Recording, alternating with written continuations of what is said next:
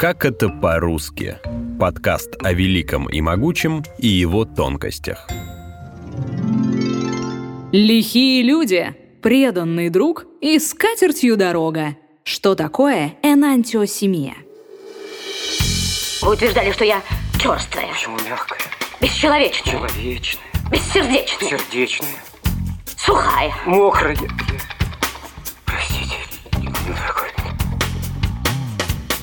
Еще со школы многие помнят, что противоположные по смыслу слова называются антонимами. Это всякие рано, поздно, молодость, старость, добро и зло.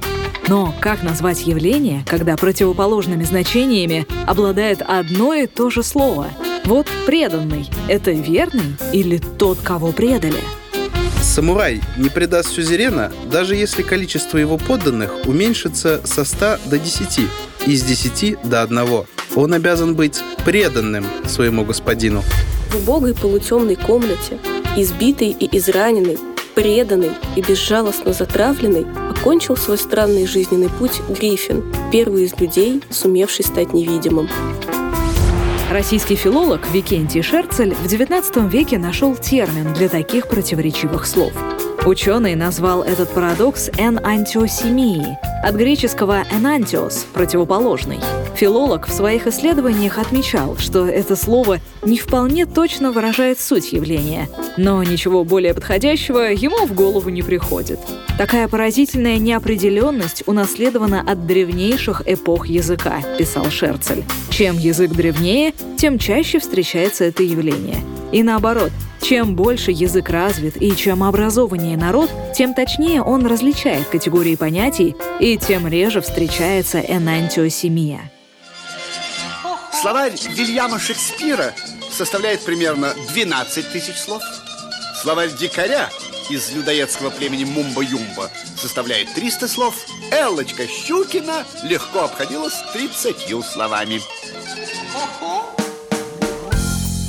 В повседневных разговорах мы часто используем речевую или эмоциональную энантиосемию, даже не задумываясь.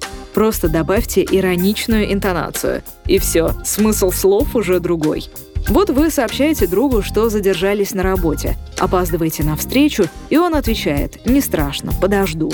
«Ага, дожидайся», нейтрально пишете вы, что в переводе с русского на русский звучит как «Я уже в пути, постараюсь приехать побыстрее».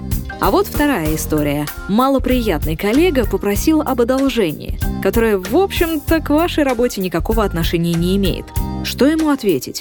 Ну, если вежливо, то «Ага, дожидайся». Слово, конечно, на первый взгляд кажется абсолютно нейтральным, но и его значение зависит от интонации. У нас прекрасные стартовые позиции. Кандидат-массажист сейчас занят, ищет розетку. Предвыборной программы нет, с прессой не договорились, на все 7 дней. Уходим. Конечно, А деньги? Остаемся. конечно. Гениальной можно назвать как отличную, так и очевидно глупую идею. Философом в разговорной речи иногда называют любителя долгих бесполезных рассуждений. А красавчиком могут насмешливо окрестить того, кто где-то крупно ошибся. Ты дурак, да? Не, я, я кошачик. «Молодец!» — говорят ребенку, который принес из школы пятерку или перевел через дорогу бабушку.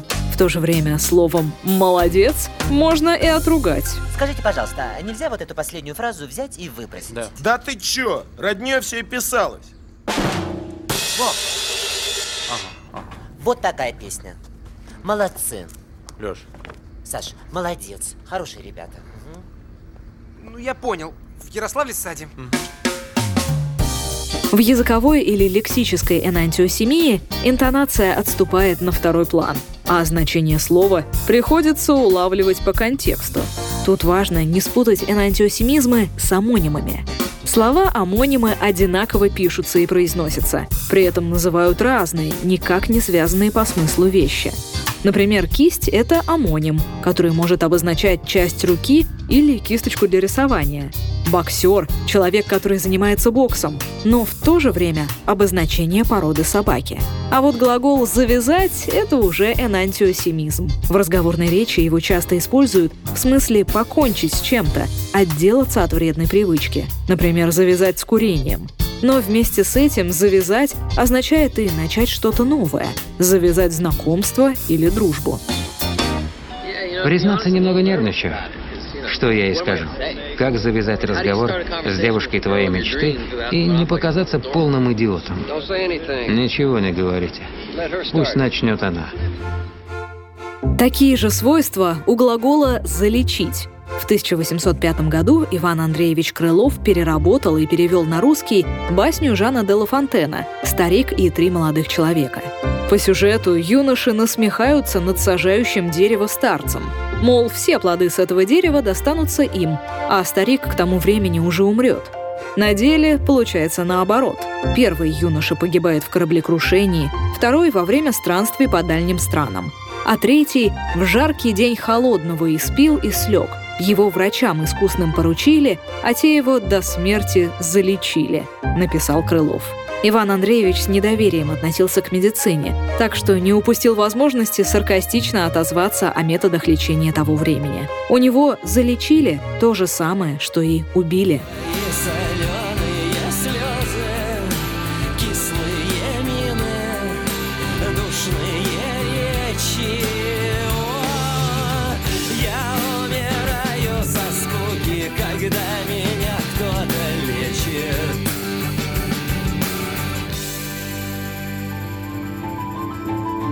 Часто слова по прошествии долгого времени обретали новое значение.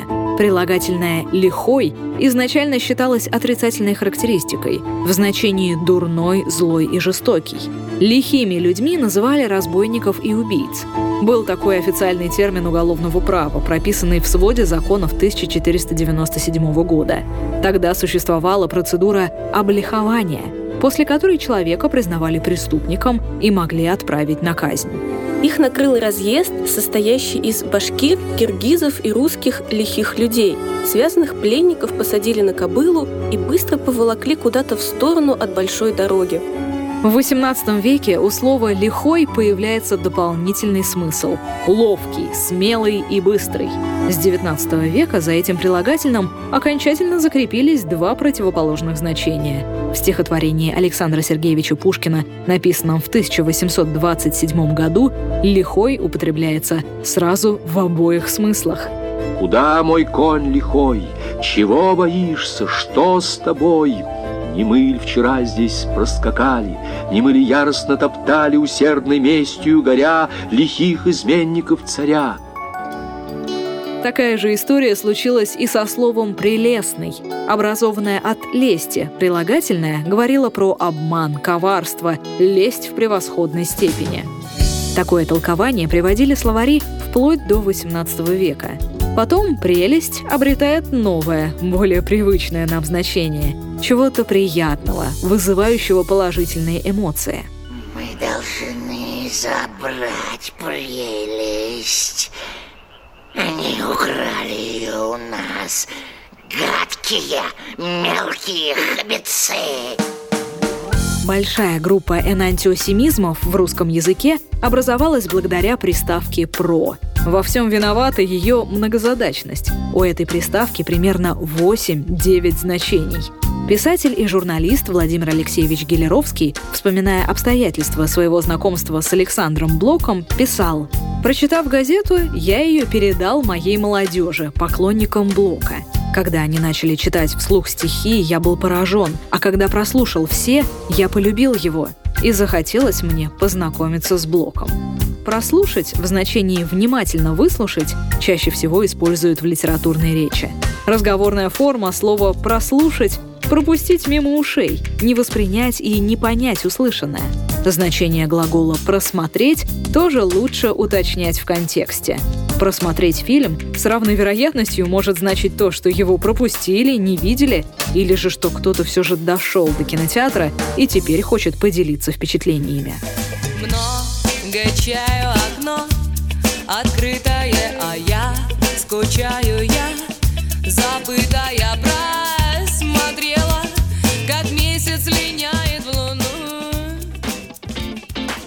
Приставка «про» отметилась и в глаголах движения. Проехать, пройти, пробежать, пролететь.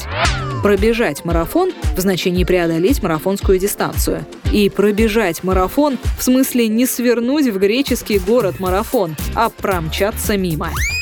Точно так же пройти или проехать можно любой заповедник, город или страну. Сначала в значении походить по улицам, фотографируясь у каждого памятника, а потом проехать мимо, потому что там мы уже были и все видели.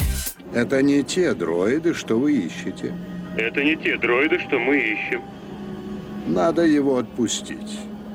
Его надо отпустить. Проезжай. Проезжайте, проезжайте. Иногда энантиосемия захватывает не только отдельные слова, но и целые фразы. Тут снова важной становится интонация. «Нужно очень» и «очень нужно». Прочитанные с ироничным выражением «бальзам на душу», «богатый выбор», «дыра сплюнуть» и «подарок судьбы» будут очень отличаться от своего первоначального значения. А вот известное пожелание «скатертью дорога» свой неоднозначный смысл приобрело со временем. Дорогой царь, нам пора. По элику мы зело на самолет опаздываем. С катертью дорога. В Древней Руси таким образом искренне желали удачи в пути, чтобы дорога была гладкой и ровной, как скатерть на столе. Постепенно выражение приобрело ироничный оттенок, а потом и вовсе стало означать недовольство, пожелание убраться поскорее и подальше – как в одном из рассказов Михаила Зощенко. Когда Былинкин складывал свое добро на телегу, дьякон стоял у окна и громко и искусственно хохотал, желая этим показать полное свое равнодушие к его отъезду. Дьяконица же выбегала время от времени во двор и кричала «С катертью дорожка! Камнем в воду! Не задерживаем!» Сейчас верными считаются оба смысла, но лучше пожелать хорошей дороги как-нибудь иначе, на всякий случай. Отправившись путешествовать, помните, что в славянских языках встречаются примеры межязыковой энантиосемии. Некоторые родственные по происхождению и похожие по звучанию слова по смыслу разошлись в противоположные стороны. Так что, когда соберетесь в Польшу, Сербию или Чехию, захватите с собой хотя бы чувство юмора. Если увидите в пражской булочной надпись «Черствый хлеб», то не спешите крутить пальцем у виска и бежать в другую сторону. Черствый по-чешски означает «свежий». Ужасный. Это восхитительный. Под вывеской «Овоце». Точно будут лежать фрукты, а «Потравенный» — это продукты. Услышите где-то в Чехии громкое «Позор». Не пугайтесь, это всего лишь внимание. Хорошечно. В Сербии, кстати, есть похожее слово «позариште», но с позором тоже имеет мало общего. Народно позариште в Белграде – это в переводе «национальный театр». Одно из самых красивых зданий в городе и культурное достояние. И главное, если в Польше вам вслед вдруг крикнут «Урода!», то не надо бежать вслед за обидчиком и ругаться. Это не то, что вы подумали. «Урода» по-польски означает «красота». Jožin spážin, močálem se plíží, Jožin spážin, k vesnici se blíží, Jožin spážin, už si zuby brousí, Jožin spážin, kouše sa jerdousí.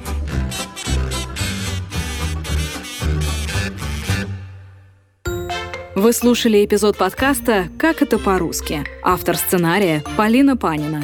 Голоса эпизода – Наталья Шашина, Георгий Сладков, Светлана Митина и Полина Панина. Звукорежиссер Андрей Темнов. Слушайте эпизоды подкаста на сайте ria.ru, в приложениях Apple Podcast, Google Podcast, CastBox и SoundStream, а также на Яндекс Музыке и Мигого. Комментируйте и делитесь с друзьями.